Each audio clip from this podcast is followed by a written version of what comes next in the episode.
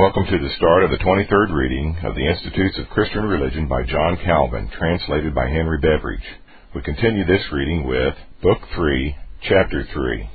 This Reformation audio resource is a production of Still Waters Revival Books. Many free resources, as well as our complete mail order catalog containing classic and contemporary Puritan and Reformed books, C Ds, and much more, at great discounts, are on the web at w w w dot s w r b dot com. Also, please consider, pray, and act upon the important truths found in the following quotation by Charles Spurgeon. As the Apostle says to Timothy, so also he says to everyone, give yourself to reading. He who will not use the thoughts of other men's brains proves he has no brains of his own. You need to read. Renounce as much as you will all light literature, but study as much as possible sound theological works, especially the Puritanic writers and expositions of the Bible. The best way for you to spend your leisure is to be either reading or praying. And now to S W R B's reading of Institutes of the Christian Religion by John Calvin, which we hope you will find to be a great blessing, and which we pray draws you nearer to the Lord Jesus Christ, for he is the way, the truth, and the life, and no man cometh unto the Father but by him. John fourteen six. Book three, Chapter three, Regeneration by Faith, of Repentance. There are twenty-five sections. Section one. Although we have already in some measure shown how faith possesses Christ and gives us the enjoyment of his benefits, the subject would still be obscure were we not to add an exposition of the effects resulting from it. The sum of the gospel is, not without good reason, made to consist in repentance and forgiveness of sins, and therefore, where these two heads are omitted, any discussion concerning faith will be meager and defective and indeed almost useless. Now, since Christ confers upon us and we obtain by faith both free reconciliation and newness of life, reason and order require that I should here begin to treat of both. The shortest transition, however, will be from faith to repentance. For repentance, being properly understood, it will better appear how a man is justified freely by faith alone, and yet that holiness of life, real holiness as it is called, is inseparable from the free imputation of righteousness. That repentance not only always follows faith, but is produced by it, ought to be without controversy. For since pardon and forgiveness are offered by the preaching of the gospel in order that the sinner, delivered from the tyranny of Satan, the yoke of sin, and the miserable bondage of iniquity, may pass into the kingdom of God, it is certain that no man can embrace the grace of the gospel without betaking himself from the errors of his former life into the right path, and making it his whole study to practice repentance. Those who think that repentance precedes faith instead of flowing from or being produced by it as the fruit of the tree have never understood its nature and are moved to adopt that view on very insufficient grounds. Section two. Christ and John, it is said in their discourses, first exhort the people to repentance, and then add that the kingdom of heaven is at hand, Matthew three, verse two, and four, verse seventeen. Such, too, is the message which the apostles received, and such the course which Paul followed, as is narrated by Luke, Acts twenty, verse twenty-one. But clinging superstitiously to the juxtaposition of the syllables, they attend not to the coherence of the meaning of the words. For when our Lord and John began their preaching thus, quote, repent, for the kingdom of heaven is at hand, unquote, Matthew three, verse two. Do they not deduce repentance as a consequence of the offer of grace and promise of salvation? The force of the words, therefore, is the same as if it were said, as the kingdom of heaven is at hand, for that reason repent. For Matthew, after relating that John so preached, says that therein was fulfilled the prophecy concerning the voice of one crying in the desert, quote, prepare ye the way of the Lord, make straight in the desert a highway for our God, unquote. Isaiah forty, verse three. But in the prophet, that voice is ordered to commence with consolation and glad tidings. Still, when we attribute the origin of repentance to faith, we do not dream of some period of time in which faith is to give birth to it. We only wish to show that a man cannot seriously engage in repentance unless he know that he is of God. But no man is truly persuaded that he is of God until he have embraced his offered favor. These things will be more clearly explained as we proceed. Some are perhaps misled by this, that not a few are subdued by terror of conscience, are disposed to obedience before they have been imbued with a knowledge, nay, before they have had any taste of the divine favor. This is that initial fear which some writers class among the virtues, because they think it approximates to true and genuine obedience. But we are not here considering the various modes in which Christ draws us to himself, or prepares us for the study of piety. All I say is that no righteousness can be found where the Spirit, whom Christ received in order to communicate it to his members, reigns not. Then, according to the passage in the Psalms, quote, there is forgiveness with thee, that thou mayest be feared, unquote. Psalm one hundred thirty, verse four. No man will ever reverence God who does not trust that God is propitious to him. No man will ever willingly set himself to observe the law who is not persuaded that his services are pleasing to God. The indulgence of God in tolerating and pardoning our iniquities is a sign of paternal favor. This is also clear from the exhortation in Hosea, quote, come, and let us return unto the Lord, for he hath torn, and he will heal us. He hath smitten, and he will bind us up, unquote. Hosea six, verse one. The hope of pardon is employed as a stimulus to prevent us from becoming reckless in sin. But there is no semblance of reason in the absurd procedure of those who, that they may begin with repentance, prescribe to their neophytes certain days during which they are to exercise themselves in repentance, and after these are elapsed, admit them to communion in gospel grace. I allude to great numbers of Anabaptists, those of them especially who plume themselves on being spiritual, and their associates the Jesuits and others of the same stamp. Such are the fruits which their giddy spirit produces, that repentance, which in every Christian man lasts as long as life, is with them completed in a few short days. Section three. Certain learned men who lived long before the present day and were desirous to speak simply and sincerely, according to the rule of Scripture, held that repentance consists of two parts, mortification and quickening. By mortification they mean grief of soul and terror, produced by a conviction of sin and a sense of the divine judgment. For when a man is brought to a true knowledge of sin, he begins truly to hate and abominate sin. He also is sincerely dissatisfied with himself, confesses that he is lost and undone, and wishes he were different from what he is. Moreover, when he is touched with some sense of the divine justice, for the one conviction immediately follows the other, he lies terror-struck and amazed, humbled and dejected, desponds and despairs. This, which they regarded as the first part of repentance, they usually termed contrition. By quickening they mean the comfort which is produced by faith, as when a man prostrated by a consciousness of sin, and smitten with the fear of God, afterwards beholding his goodness and the mercy, grace, and salvation obtained through Christ, looks up, begins to breathe, takes courage, and passes, as it were, from death unto life. I admit that these terms, when rightly interpreted, aptly enough express the power of repentance. Only I cannot assent to their using the term quickening for the joy which the soul feels after being calmed from perturbation and fear. It more properly means that desire of pious and holy living which springs from the new birth, as if it were said that the man dies to himself that he may begin to live unto God. Section four. Others saying that the term is used in Scripture in different senses have set down two forms of repentance, and in order to distinguish them have called the one legal repentance, or that by which the sinner, stung with the sense of his sin and overwhelmed with fear of the divine anger, remains in that state of perturbation unable to escape from it. The other they term evangelical repentance, or that by which the sinner, though grievously downcast in himself, yet looks up and sees in Christ the cure of his wound, the solace of his terror, the haven of rest from his misery. They give Cain, Saul, and Judas as examples of legal repentance. Genesis four, verse thirteen, First Samuel fifteen, verse thirty, and Matthew twenty-seven, verses three and four. Scripture, in describing what is called their repentance, means that they perceived the heinousness of their sins and dreaded the divine anger, but, thinking only of God as a judge and avenger, were overwhelmed by the thought. Their repentance, therefore, was nothing better than a kind of threshold to hell, into which, having entered even in the present life, they began to endure the punishment inflicted by the presence of an offended God. Examples of evangelical repentance we see in all those who, first stung with a sense of sin, but afterwards raised and revived by confidence in the divine mercy, turned unto the Lord. Second Kings twenty, verse two, Isaiah thirty-eight, verse two, Jonah three, verse five, Second Samuel twenty-four, verse ten, and twelve, verses thirteen and sixteen, Acts two, verse thirty-seven, Matthew twenty-six, verse seventy-five, and finally, Luke twenty-two, verse sixty-two. Hezekiah was frightened on receiving the message of his death, but praying with tears and beholding the divine goodness, regained his confidence.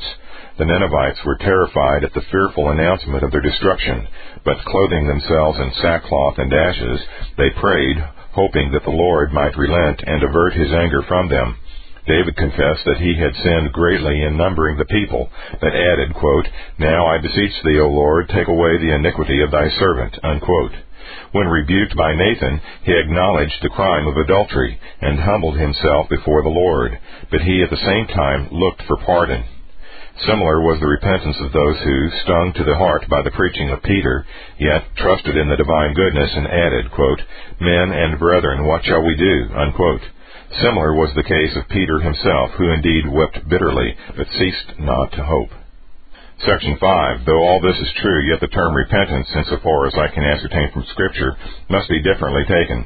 For in comprehending faith under repentance, they are at variance with what Paul says in the Acts, as to his, quote, "testifying both to the Jews and also to the Greeks, repentance toward God and faith toward our Lord Jesus Christ," unquote. Acts twenty, verse twenty-one.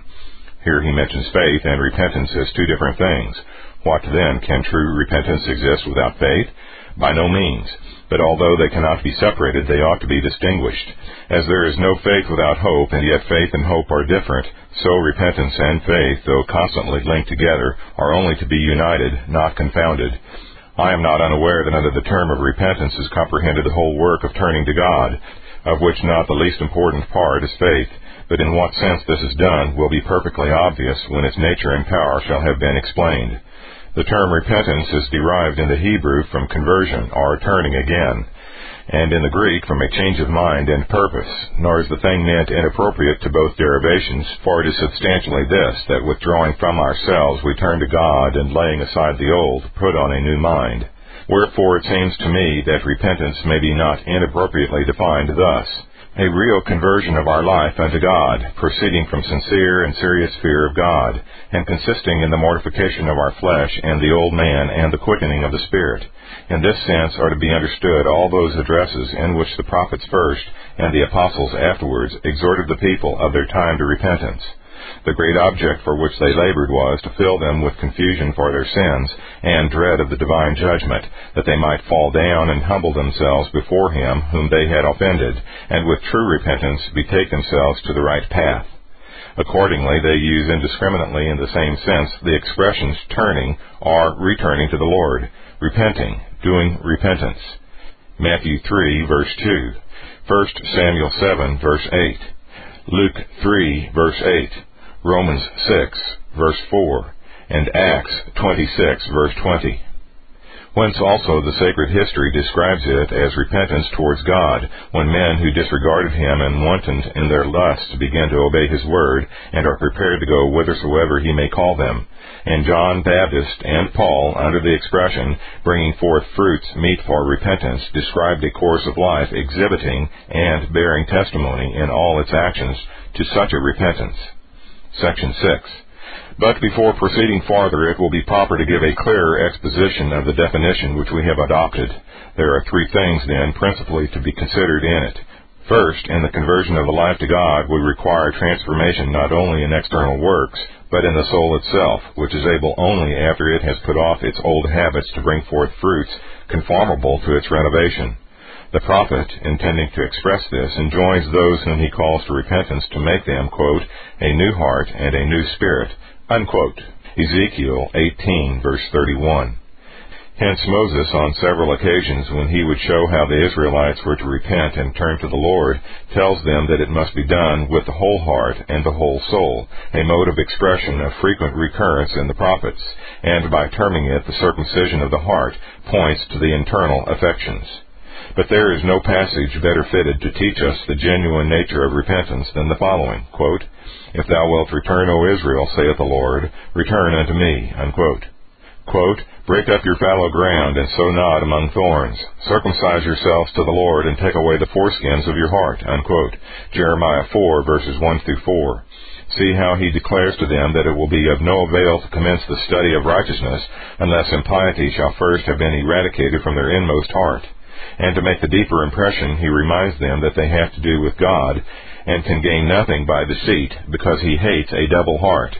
For this reason Isaiah derides the preposterous attempts of hypocrites, who zealously aimed at an external repentance by the observance of ceremonies, but in the meanwhile cared not, quote, "to loose the bands of wickedness, to undo the heavy burdens, and to let the oppressed go free," unquote. Isaiah fifty-eight, verse six. In these words he admirably shows wherein the acts of unfeigned repentance consist. Section seven. The second part of our definition is that repentance proceeds from a sincere fear of God. Before the mind of the sinner can be inclined to repentance, he must be aroused by the thought of divine judgment. But when once the thought that God will one day ascend his tribunal to take an account of all words and actions has taken possession of his mind, it will not allow him to rest or have one moment's peace, but will perpetually urge him to adopt a different plan of life, that he may be able to stand securely at that judgment seat. Hence, the Scripture, when exhorting to repentance, often introduces the subject of judgment, as in Jeremiah, quote, "Lest my fury come forth like fire, and burn that none can quench it, because of the evil of your doings," unquote. Jeremiah four, verse four. Paul, in his discourse to the Athenians, says, quote, "The times of this ignorance God winked at, but now commandeth all men everywhere to repent, because he hath appointed a day in which he will judge the world in righteousness," unquote. Acts seventeen, verses thirty and thirty-one. The same thing is repeated in several other passages. Sometimes God is declared to be a judge from the punishments already inflicted, thus leading sinners to reflect that worse awaits them if they do not quickly repent.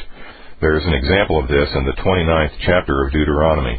As repentance begins with dread and hatred of sin, the apostle sets down godly sorrow as one of its causes, Second Corinthians seven, verse ten. By godly sorrow he means when we not only tremble at the punishment, but hate and abhor the sin, because we know it is displeasing to God. It is not strange that this should be, for unless we are stung to the quick, the sluggishness of our carnal nature cannot be corrected. Nay, no degree of pungency would suffice for our stupor and sloth, did not God lift the rod and strike deeper. There is, moreover, a rebellious spirit which must be broken as with hammers. The stern threatenings which God employs are extorted from him by our depraved dispositions. But while we are asleep, it were in vain to allure us by soothing measures. Passages to this effect are everywhere to be met with, and I need not quote them.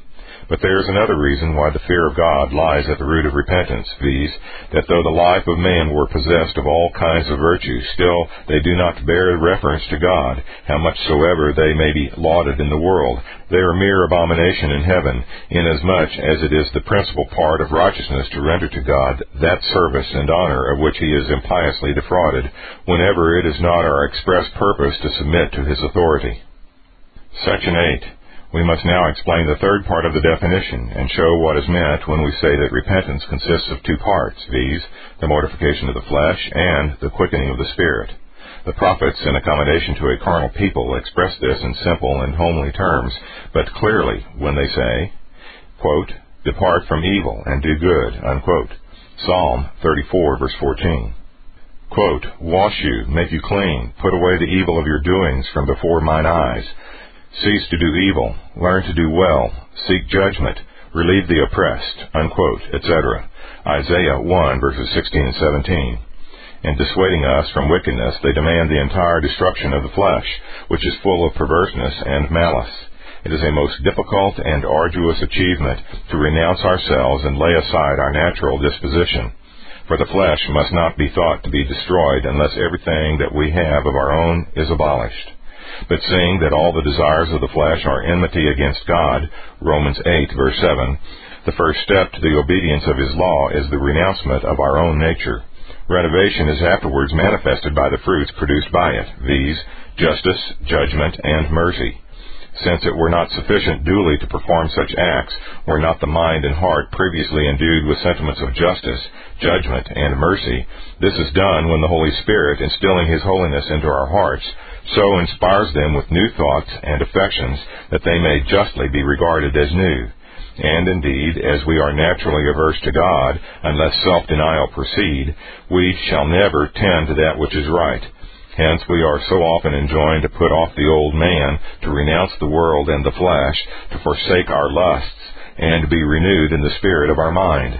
Moreover, the very name mortification reminds us how difficult it is to forget our former nature, because we hence infer that we cannot be trained to the fear of God and learn the first principles of piety, unless we are violently smitten with the sword of the Spirit and annihilated, as if God were declaring that to be ranked among his sons there must be a destruction of our ordinary nature. Section nine. Both of these we obtain by union with Christ. For if we have true fellowship in his death, our old man is crucified by his power, and the body of sin becomes dead, so that the corruption of our original nature is never again in full vigor. Romans six, verses five and six. If we are partakers in his resurrection, we are raised up by means of it to the newness of life which conforms us to the righteousness of God. In one word, then, by repentance I understand regeneration, the only aim of which is to form in us anew the image of God, which was sullied and all but effaced by the transgression of Adam. So the Apostle teaches when he says, quote, "We all, with open face, beholding as in a glass the glory of the Lord, are changed into the same image from glory to glory as by the Spirit of the Lord," unquote.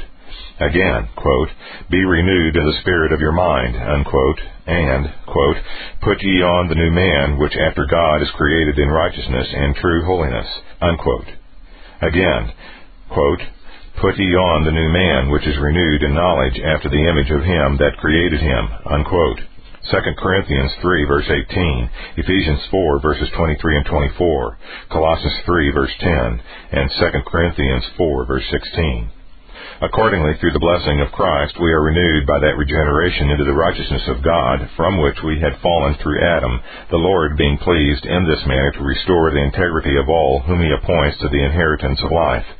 This renewal, indeed, is not accomplished in a moment, a day, or a year, but by uninterrupted, sometimes even by slow progress, God abolishes the remains of carnal corruption in his elect, cleanses them from pollution, and consecrates them as his temples, restoring all their inclinations to real purity, so that during their whole lives they may practice repentance and know that death is the only termination to this warfare.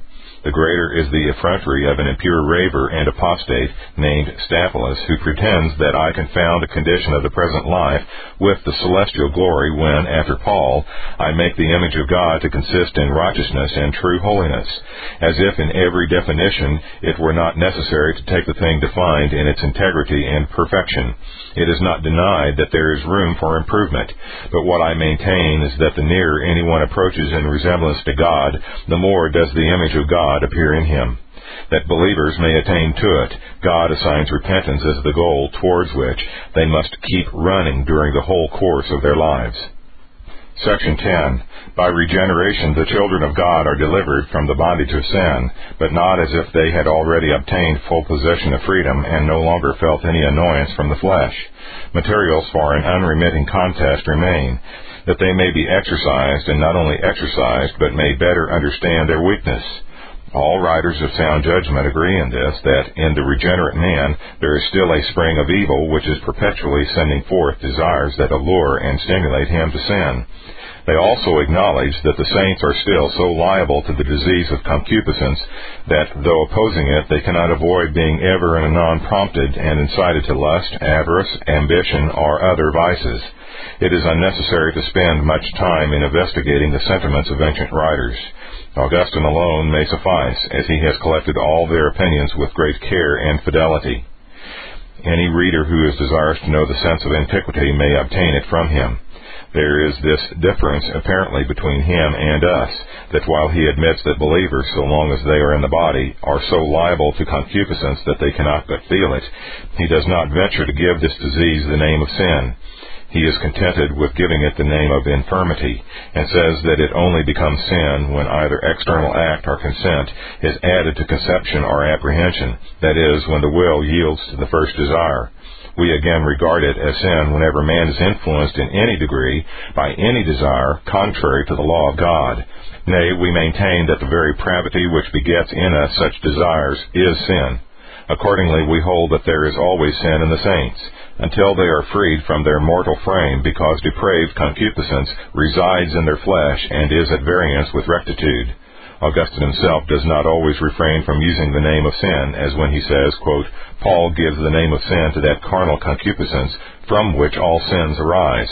This, in regard to the saints, loses its dominion in this world and is destroyed in heaven," unquote. In these words he admits that believers, insofar as they are liable to carnal concupiscence, are chargeable with sin. Section eleven. When it is said that God purifies his church so as to be, quote, "holy and without blemish," unquote, Ephesians five, verses twenty-six and twenty-seven, that he promises this cleansing by means of baptism and performs it in his elect, I understand that reference is made to the guilt rather than to the matter of sin. In regenerating his people, God indeed accomplishes this much for them. He destroys the dominion of sin by supplying the agency of the Spirit which enables them to come off victorious from the contest. Sin, however, though it ceases to reign, ceases not to dwell in them. Accordingly, though we say that the old man is crucified and the law of sin is abolished in the children of God, Romans six, verse six, the remains of sin survive, not to have dominion, but to humble them under a consciousness of their infirmity. We admit that these remains, just as if they had no existence, are not imputed, but we at the same time contend that it is owing to the mercy of God that the saints are not charged with the guilt which would otherwise make them sinners before God. It will not be difficult for us to confirm this view, seeing we can support it by clear passages of Scripture. How can we express our view more plainly than Paul does in Romans seven, verse six? We have elsewhere shown, and Augustine by solid reasons proves, that Paul is there speaking in the person of a regenerated man. I say nothing as to his use of the words evil and sin.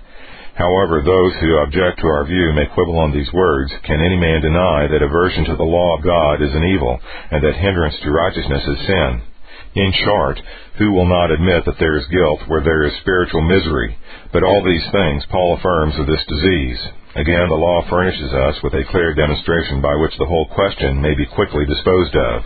We are enjoined to love God with all our heart, with all our soul, with all our strength.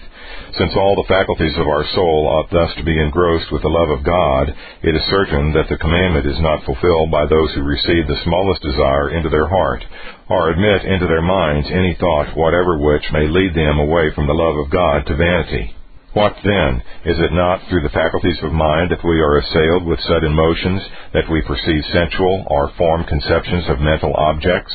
Since these faculties give admission to vain and wicked thoughts, do they not show that to that extent they are devoid of the love of God? He then who admits not that all the desires of the flesh are sins, and that that disease of concupiscence which they call a stimulus is a fountain of sin, must of necessity deny that the transgression of the law is sin. Section twelve. If anyone thinks it absurd thus to condemn all the desires by which man is naturally affected, saying they have been implanted by God the author of nature, we answer that we by no means condemn those appetites which God so implanted in the mind of man at his first creation, that they cannot be eradicated without destroying human nature itself, but only the violent, lawless movements which war with the order of God. But as, in consequence of the corruption of nature, all our faculties are so vitiated and corrupted that a perpetual disorder and excess is apparent in all our actions, and as the appetites cannot be separated from this excess, we maintain that therefore they are vicious. Or, to give the substance in fewer words, we hold that all human desires are evil, and we charge them with sin, not in so far as they are natural, but because they are inordinate, and inordinate because nothing pure and upright can proceed from a corrupt and polluted nature. Nor does Augustine depart from this doctrine in reality so much as in appearance. From an excessive dread of the invidious charge with which the Pelagians assailed him, he sometimes refrains from using the term sin in this sense. But when he says that the law of sin remaining in the saints, the guilt only is taken away, he shows clearly enough that his view is not very different from ours. Section thirteen. We will produce some other passages to make it more apparent what his sentiments were. In his second book against Julian, he says, quote, "This law of sin is both remitted in spiritual regeneration and remains in the mortal flesh. Remitted because the guilt is forgiven in the sacrament by which believers are regenerated, and yet remains inasmuch as it produces desires against which believers fight." Unquote. Again, quote, "Therefore the law of sin, which was in the members of this great apostle also, is forgiven in baptism, not ended." Unquote. Again, quote, "The law of sin, the guilt of which, though remaining, is forgiven in baptism, Ambrose called iniquity, for it is iniquitous for the flesh to lust against the Spirit." Unquote.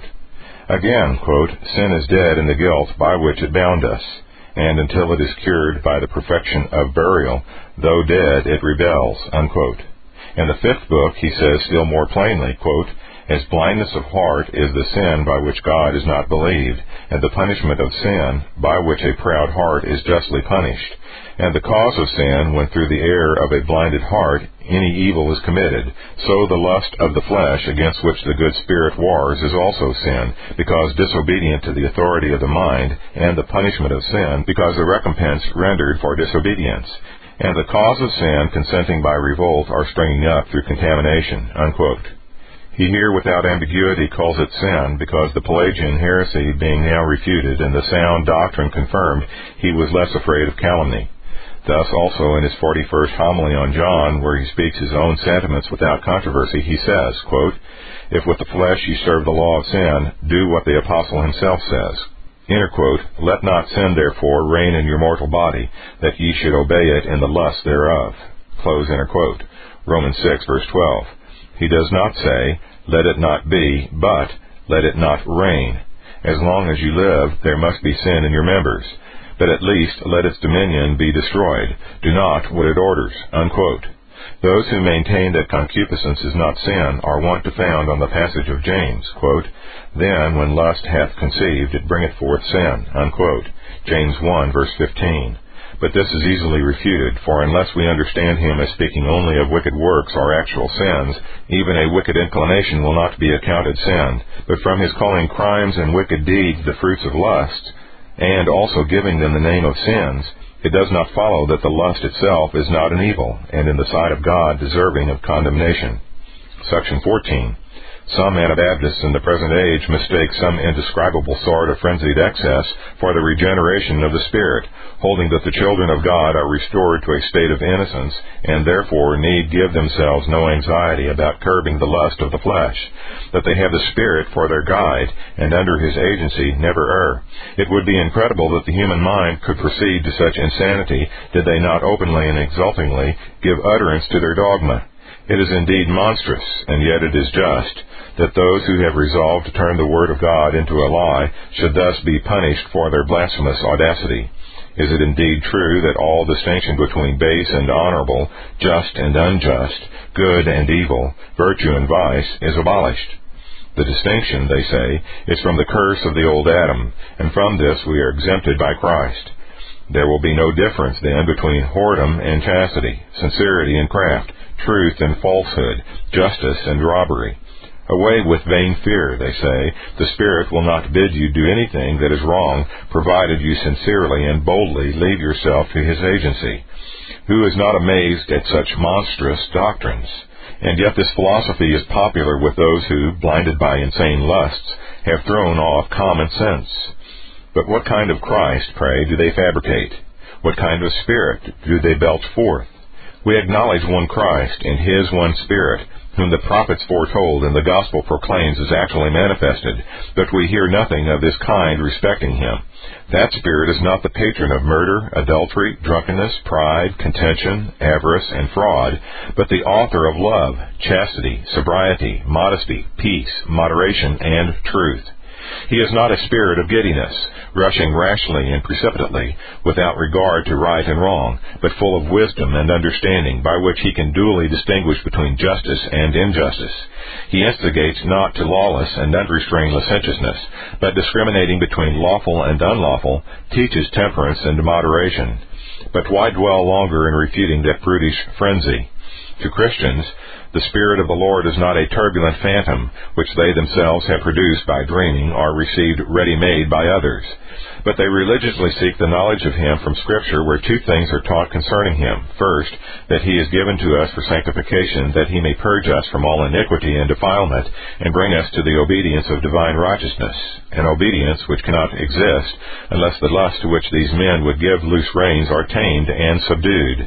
Secondly, that though purged by his sanctification, we are still beset by many vices and much weakness, so long as we are enclosed in the prison of the body. Thus it is that, placed at a great distance from perfection, we must always be endeavoring to make some progress, and daily struggling with the evil by which we are entangled. Whence too it follows that, shaking off sloth and security, we must be intently vigilant, so as not to be taken unawares in the snares of our flesh. unless indeed we presume to think that we have made greater progress than the apostle, who was buffeted by a messenger of Satan, in order that his strength might be perfected in weakness, and who gives in his own person a true, not a fictitious representation of the strife between the Spirit and the flesh. Second Corinthians twelve, verses seven and nine, and Romans seven, verse six. Section fifteen. The Apostle in his description of repentance, Second Corinthians seven, verse two, enumerates seven causes, effects, or parts belonging to it, and that on the best grounds. These are carefulness, excuse, indignation, fear, desire, zeal, revenge. It should not excite surprise that I venture not to determine whether they ought to be regarded as causes or effects. Both views may be maintained. They may also be called affections conjoined with repentance. But as Paul's meaning may be ascertained without entering into any of these questions, we shall be contented with a simple exposition. He says, then, that godly sorrow produces carefulness. He who is really dissatisfied with himself for sinning against his God is at the same time stimulated to care and attention that he may completely disentangle himself from the chains of the devil and keep a better guard against his snares, so as not afterwards to lose the guidance of the Holy Spirit or be overcome by security. Next comes excuse, which in this place means not defense, in which the sinner to escape the judgment of God either denies his fault or extenuates it, but apologizing, which trusts more to intercession than to the goodness of the cause. Just as children not altogether abandoned, while they acknowledge and confess their errors, yet employ deprecation, and to make room for it, testify by every means in their power that they have by no means cast off the reverence which they owe to their parents. In short, endeavor by excuse not to prove themselves righteous and innocent, but only to obtain pardon. Next follows indignation, under which the sinner inwardly murmurs, expostulates, and is offended with himself on recognizing his perverseness and ingratitude to God. By the term fear is meant that trepidation which takes possession of our minds whenever we consider both what we have observed and the fearful severity of the divine anger against sinners. Accordingly, the exceeding disquietude which we must necessarily feel both trains us to humility and makes us more cautious for the future. But if the carefulness or anxiety which he first mentioned is the result of fear, the connection between the two becomes obvious. Desire seems to me to be used as equivalent to diligence in duty and alacrity in doing service, to which the sense of our misdeeds ought to be a powerful stimulus. To this also pertains zeal, which immediately follows.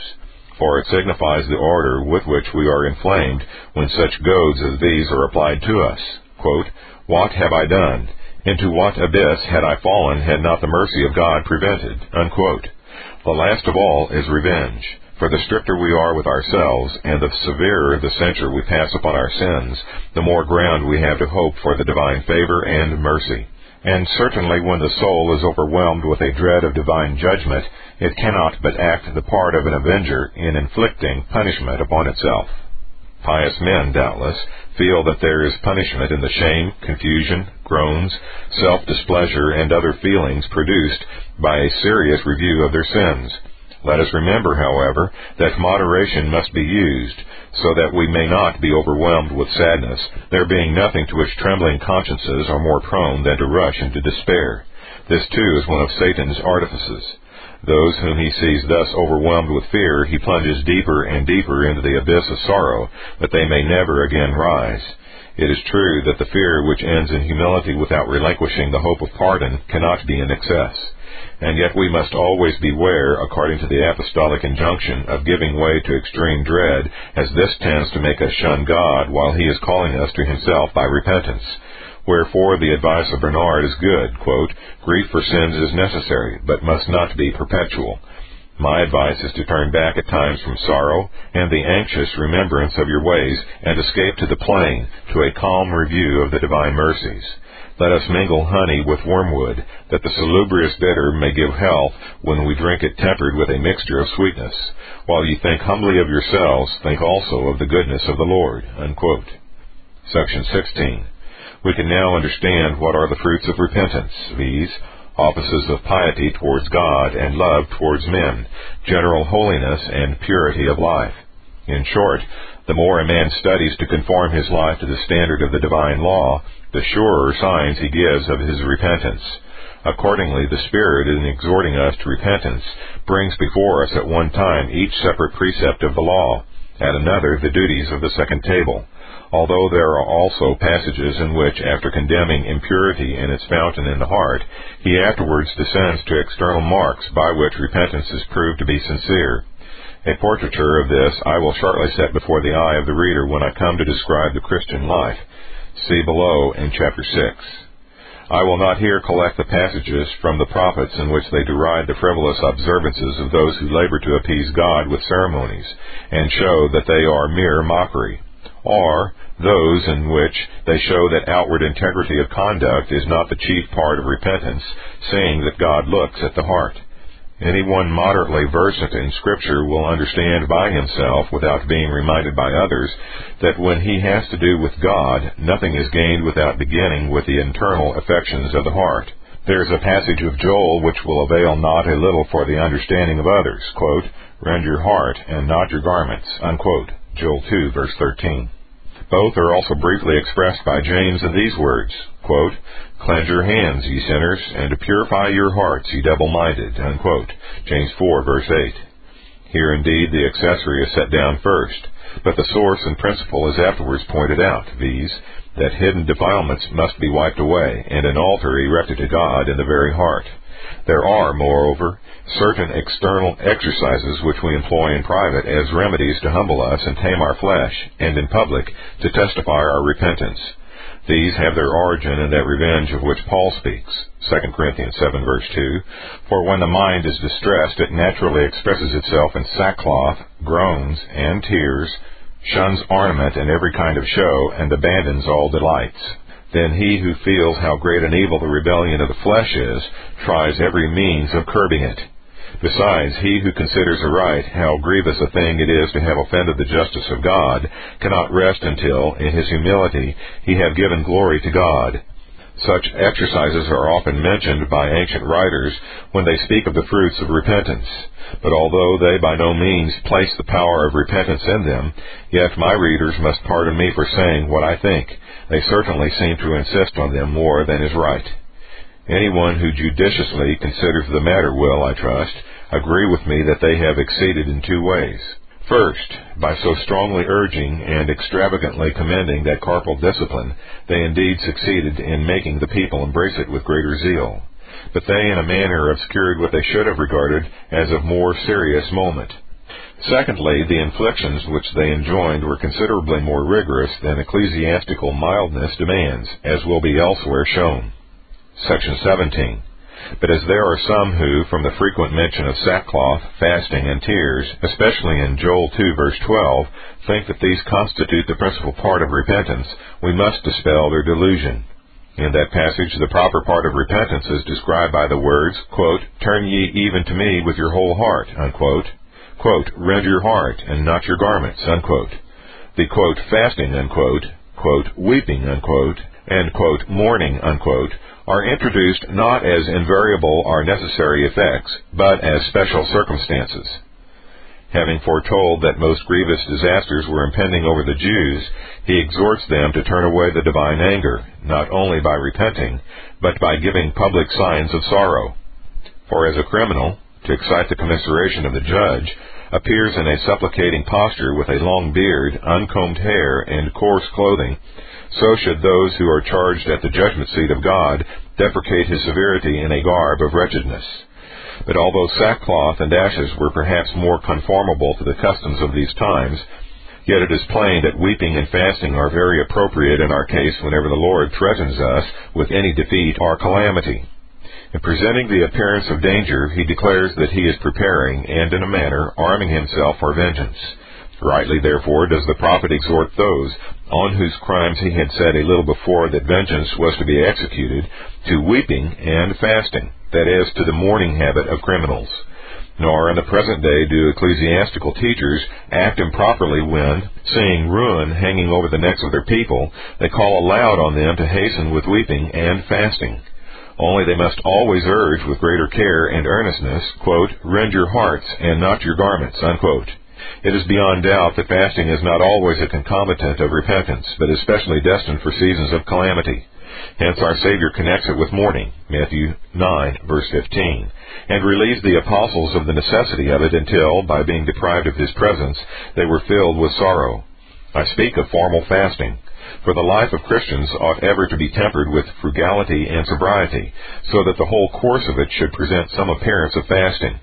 As this subject will be fully discussed when the discipline of the church comes to be considered, I now dwell less upon it. Section eighteen. This much, however, I will add. When the name repentance is applied to the external profession, it is used improperly, and not in the genuine meaning as I have explained it. For that is not so much a turning unto God as the confession of a fault accompanied with deprecation of the sentence and punishment. Thus to repent in sackcloth and ashes, Matthew eleven, verse twenty-one, Luke ten, verse thirteen, is just to testify self-dissatisfaction when God is angry with us for having grievously offended him. It is indeed a kind of public confession by which, condemning ourselves before angels and the world, we prevent the judgment of God.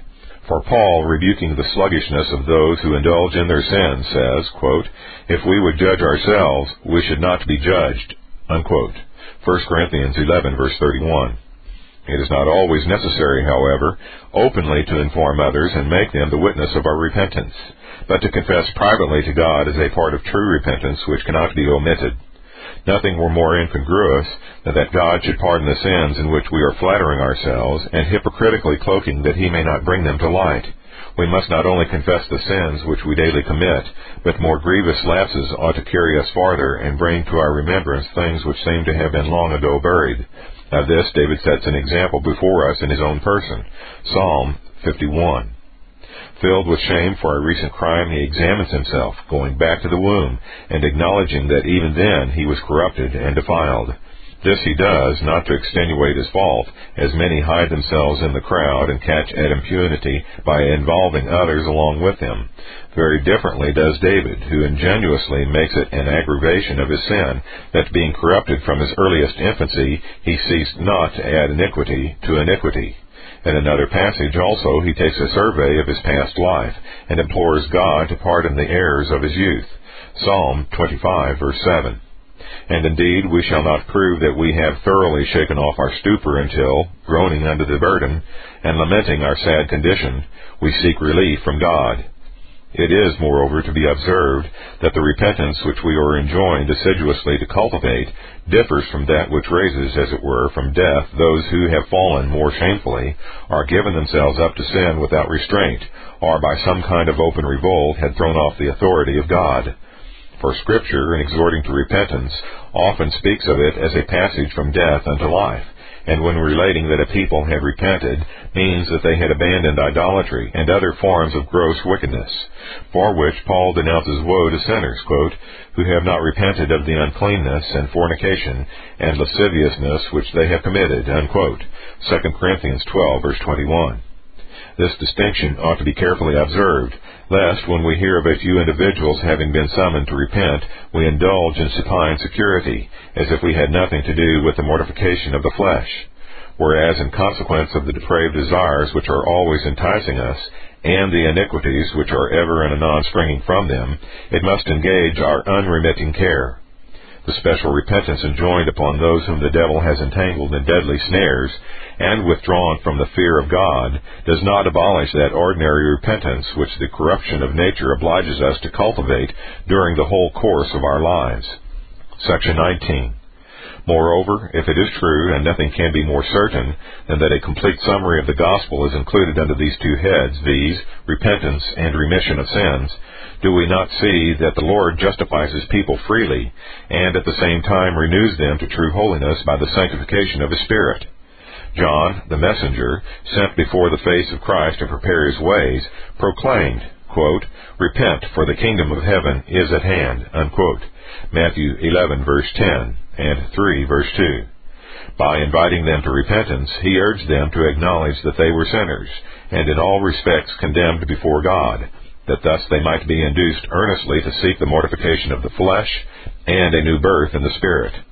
By announcing the kingdom of God, he called for faith, since by the kingdom of God, which he declared to be at hand, he meant forgiveness of sins, salvation, life, and every other blessing which we obtain in Christ. Wherefore we read in the other evangelists, quote, John did baptize in the wilderness, and preached the baptism of repentance for the remission of sins, unquote. Mark one, verse four, and Luke three, verse three. What does this mean but that, weary and oppressed with the burden of sin, they should turn to the Lord and entertain hopes of forgiveness and salvation? Thus, too, Christ began his preaching, quote, The kingdom of God is at hand. Repent ye and believe the gospel, unquote. Mark one, verse fifteen. First, he declares that the treasures of the divine mercy were opened in him. Next, he enjoins repentance. And lastly, he encourages confidence in the promises of God. Accordingly, when intending to give a brief summary of the whole gospel, he said that he behoved, quote, to suffer and to rise from the dead the third day, and that repentance and remission of sins should be preached in his name among all nations, unquote. Luke twenty-four, verse twenty-six and forty-six. In like manner, after his resurrection, the apostles preached, quote, Him hath God exalted with his right hand to be a prince and a savior, for to give repentance to Israel and forgiveness of sins, unquote. Acts five, verse thirty-one. Repentance is preached in the name of Christ when men learn, through the doctrines of the gospel, that all their thoughts, affections, and pursuits are corrupt and vicious, and that therefore if they would enter the kingdom of God, they must be born again. Forgiveness of sins is preached when men are taught that Christ, quote, is made unto us wisdom and righteousness and sanctification and redemption, unquote. First Corinthians one, verse thirty. That on his account they are freely deemed righteous and innocent in the sight of God.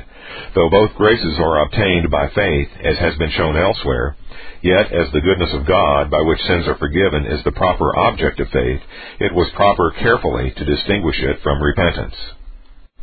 Section twenty. Moreover, as hatred of sin, which is the beginning of repentance, first gives us access to the knowledge of Christ, who manifests himself to none but miserable and afflicted sinners, groaning, laboring, burdened, hungry, and thirsty, pining away with grief and wretchedness. So if we would stand in Christ, we must aim at repentance, cultivate it during our whole lives, and continue it to the last.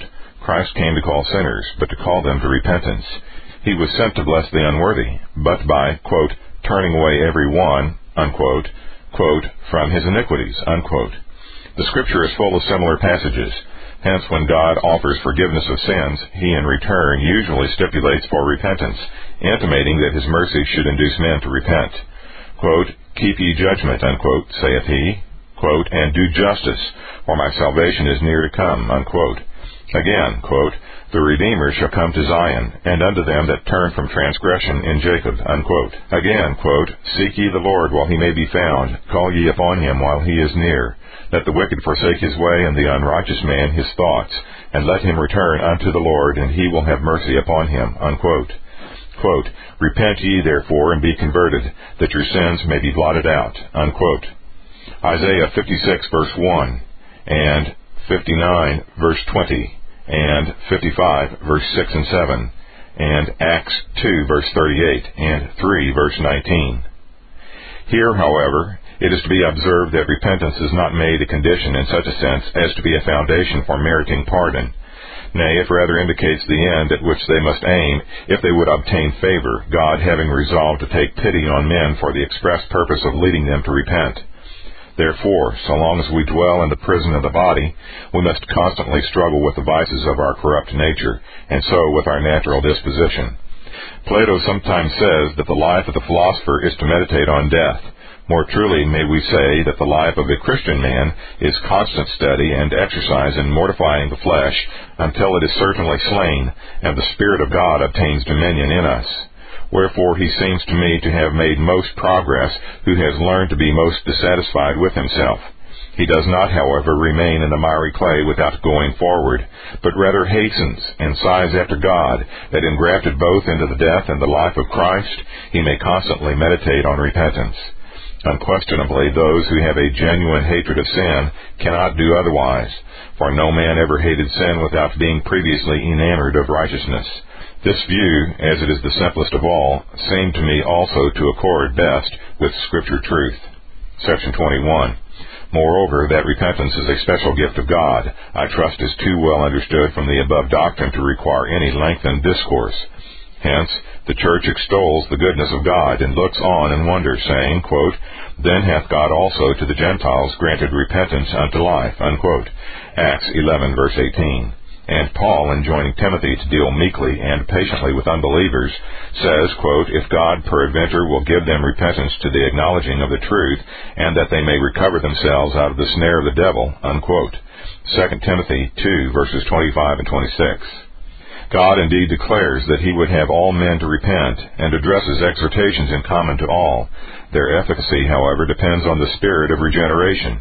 It were easier to create us at first than for us by our own strength to acquire a more excellent nature. Wherefore, in regard to the whole process of regeneration, it is not without cause we are called God's, quote, workmanship, created in Christ Jesus unto good works, which God hath before ordained, that we should walk in them, unquote. Ephesians two, verse ten. Those whom God is pleased to rescue from death he quickens by the spirit of regeneration. Not that repentance is properly the cause of salvation, but because, as already seen, it is inseparable from the faith and mercy of God. For, as Isaiah declares, quote, The Redeemer shall come to Zion, and unto them that turn from transgression in Jacob, unquote. This indeed is a standing truth, that wherever the fear of God is in vigor, the Spirit has been carrying on his saving work. Hence, in Isaiah, while believers complain and lament that they have been forsaken of God, they set down the supernatural hardening of the heart as a sign of reprobation. The apostle also, intending to exclude apostates from the hope of salvation, states as the reason that it is impossible to renew them to repentance. Hebrews six, verse six. That is, God, by renewing those whom he wills not to perish, gives them a sign of paternal favor, and in a manner attracts them to himself by the beams of a calm and reconciled countenance. On the other hand, by hardening the reprobate whose impiety is not to be forgiven, he thunders against them. This kind of vengeance the apostle denounces against voluntary apostates. Hebrews ten, verse twenty-nine. Who, in falling away from the faith of the gospel, mock God, insultingly reject his favor, profane and trample underfoot the blood of Christ, nay, as far as in them lies, crucify him afresh. Still he does not, as some austere persons preposterously insist, leave no hope of pardon to voluntary sins, but shows that apostasy being altogether without excuse, it is not strange that God is inexorably rigorous in punishing sacrilegious contempt thus shown to himself. For in the same epistle he says that, quote, It is impossible for those who were once enlightened, and have tasted of the heavenly gift, and were made partakers of the Holy Ghost, and have tasted the word of God, and the powers of the world to come, if they shall fall away, to renew them again to repentance, seeing they crucify the Son of God afresh, and put him to an open shame, unquote. Hebrews six, verses four through six. And in another passage, quote, If we sin willingly, after that we have received the knowledge of the truth, there remaineth no more sacrifice for sins, but a certain fearful looking for of judgment, unquote, et cetera. Hebrews eleven, verses twenty-five and twenty-six. There are other passages from a misinterpretation of which the Novatians of old extracted materials for their heresy, so much so that some good men, taking offense at their harshness, have deemed the epistle altogether spurious, though it truly savors in every part of it of the apostolic spirit. But as our dispute is only with those who receive the epistle, it is easy to show that those passages give no support to their error. First, the apostle must of necessity agree with his master, who declares that, quote, All manner of sin and blasphemy shall be forgiven unto men, but the blasphemy against the Holy Ghost shall not be forgiven unto men, unquote. Quote, Neither in this world, neither in the world to come, unquote. Matthew twelve, verse thirty-one, and Luke twelve, verse ten. We must hold that this was the only exception which the apostle recognized, unless we would set him in opposition to the grace of God. Hence it follows that to no sin is pardon denied, save to one, which proceeding from desperate fury cannot be ascribed to infirmity, and plainly shows that the man guilty of it is possessed of the devil. Section twenty-two. Here, however, it is proper to consider what the dreadful iniquity is, which is not to be pardoned. The definition which Augustine somewhere gives, viz., that it is obstinate perverseness with distrust of pardon, continued till death, scarcely agrees with the words of Christ, that it shall not be forgiven in this world. For either this is said in vain, or it may be committed in this world. But if Augustine's definition is correct, the sin is not committed unless persisted in till death. Others say that the sin against the Holy Spirit consists in envying the grace conferred upon a brother, but I know not on what it is founded. Here, however, let us give the true definition, which when once it is established by sound evidence, will easily of itself overturn all the others. I say, therefore, that he sins against the Holy Spirit, who, while so constrained by the power of divine truth that he cannot plead ignorance, yet deliberately resists, and that merely for the sake of resisting. For Christ, in explanation of what he had said, immediately adds, quote, "Whosoever speaketh a word against the Son of Man, it shall be forgiven him. But whosoever speaketh against the Holy Ghost, it shall not be forgiven him," unquote. Matthew twelve, verse thirty-one. And Matthew uses the term spirit of blasphemy for blasphemy against the Spirit. How can anyone insult the Son without at the same time attacking the Spirit? In this way, those who in ignorance assail the unknown truth of God, and yet are so disposed that they would be unwilling to extinguish the truth of God when manifested to them, or utter one word against him whom they knew to be the Lord's anointed, sin against the Father and the Son. Thus there are many in the present day who have the greatest abhorrence to the doctrine of the gospel, and yet, if they knew it to be the doctrine of the gospel, would be prepared to venerate it with their whole heart. But those who are convinced in conscience that what they repudiate and impugn is the Word of God, and yet cease not to impugn it, are said to blaspheme against the Spirit, inasmuch as they struggle against the illumination which is the work of the Spirit. Such were some of the Jews, who when they could not resist the Spirit speaking by Stephen, yet were bent on resisting. Acts six, verse ten. There can be no doubt that many of them were carried away by zeal for the law, but it appears that there were others who maliciously and impiously raged against God himself, that is, against the doctrine which they knew to be of God. Such, too, were the Pharisees on whom our Lord denounced woe. To depreciate the power of the Holy Spirit, they defamed him by the name of Beelzebub. Matthew nine, verses three and four, and twelve, verse twenty-four. The spirit of blasphemy, therefore, is when a man audaciously and of set purpose rushes forth to insult his divine name. This Paul intimates when he says, quote, "But I obtained mercy because I did it ignorantly in unbelief," unquote. Otherwise, he had deservedly been held unworthy of the grace of God. If ignorance joined with unbelief made him obtain pardon, it follows that there is no room for pardon when knowledge is added to unbelief. This Reformation audio resource is a production of Still Waters Revival Books. Many free resources, as well as our complete mail-order catalog containing classic and contemporary Puritan and Reformed books, C Ds, and much more at great discounts, are on the web at w w w dot s w r b dot com. We can also be reached by email at s w r b at s w r b dot com, by phone at seven eight zero, four five zero, three seven three zero, by fax at seven eight zero, four six eight, one zero nine six, or by mail at forty-seven ten dash thirty-seven A Avenue, Edmonton, A B, Canada, T six L three T five. If you do not have a web connection, please request a free printed catalog. If you do have a web connection and would like to be added to our email list, please send an email to add at s w r b dot com or s w r b at s w r b dot com with the word add in the subject line. S W R B's email list is a double opt-in list, so once you've sent us your email address, you will be asked by email to confirm that you want to join our list using the email address you have supplied. Your email information will be kept confidential, and you can easily remove yourself from our email list by simply emailing us at s w r b at s w r b dot com with the word remove in the subject line. Once you are on our email list, you will be alerted to all the new free Reformation resources, free M P threes, free electronic books and text, et cetera S W R B makes available on the web, as well as, at times, to our best discounts and super specials. We also encourage you to reproduce this audio resource and to pass it on to your friends, but we only authorize this as long as the full contents of the message, including the header and trailer, is not altered in any way, and as long as the audio file or cassette is given away for free. Thank you again for listening to this S W R B reading, and remember that Isaiah twenty-six three states, "Thou wilt keep him in perfect peace, whose mind is stayed on thee, because he trusteth in thee." And Second Corinthians thirteen eleven concludes, "Finally, brethren, farewell. Be perfect, be of good comfort, be of one mind, live in peace, and the God of love and peace shall be with you."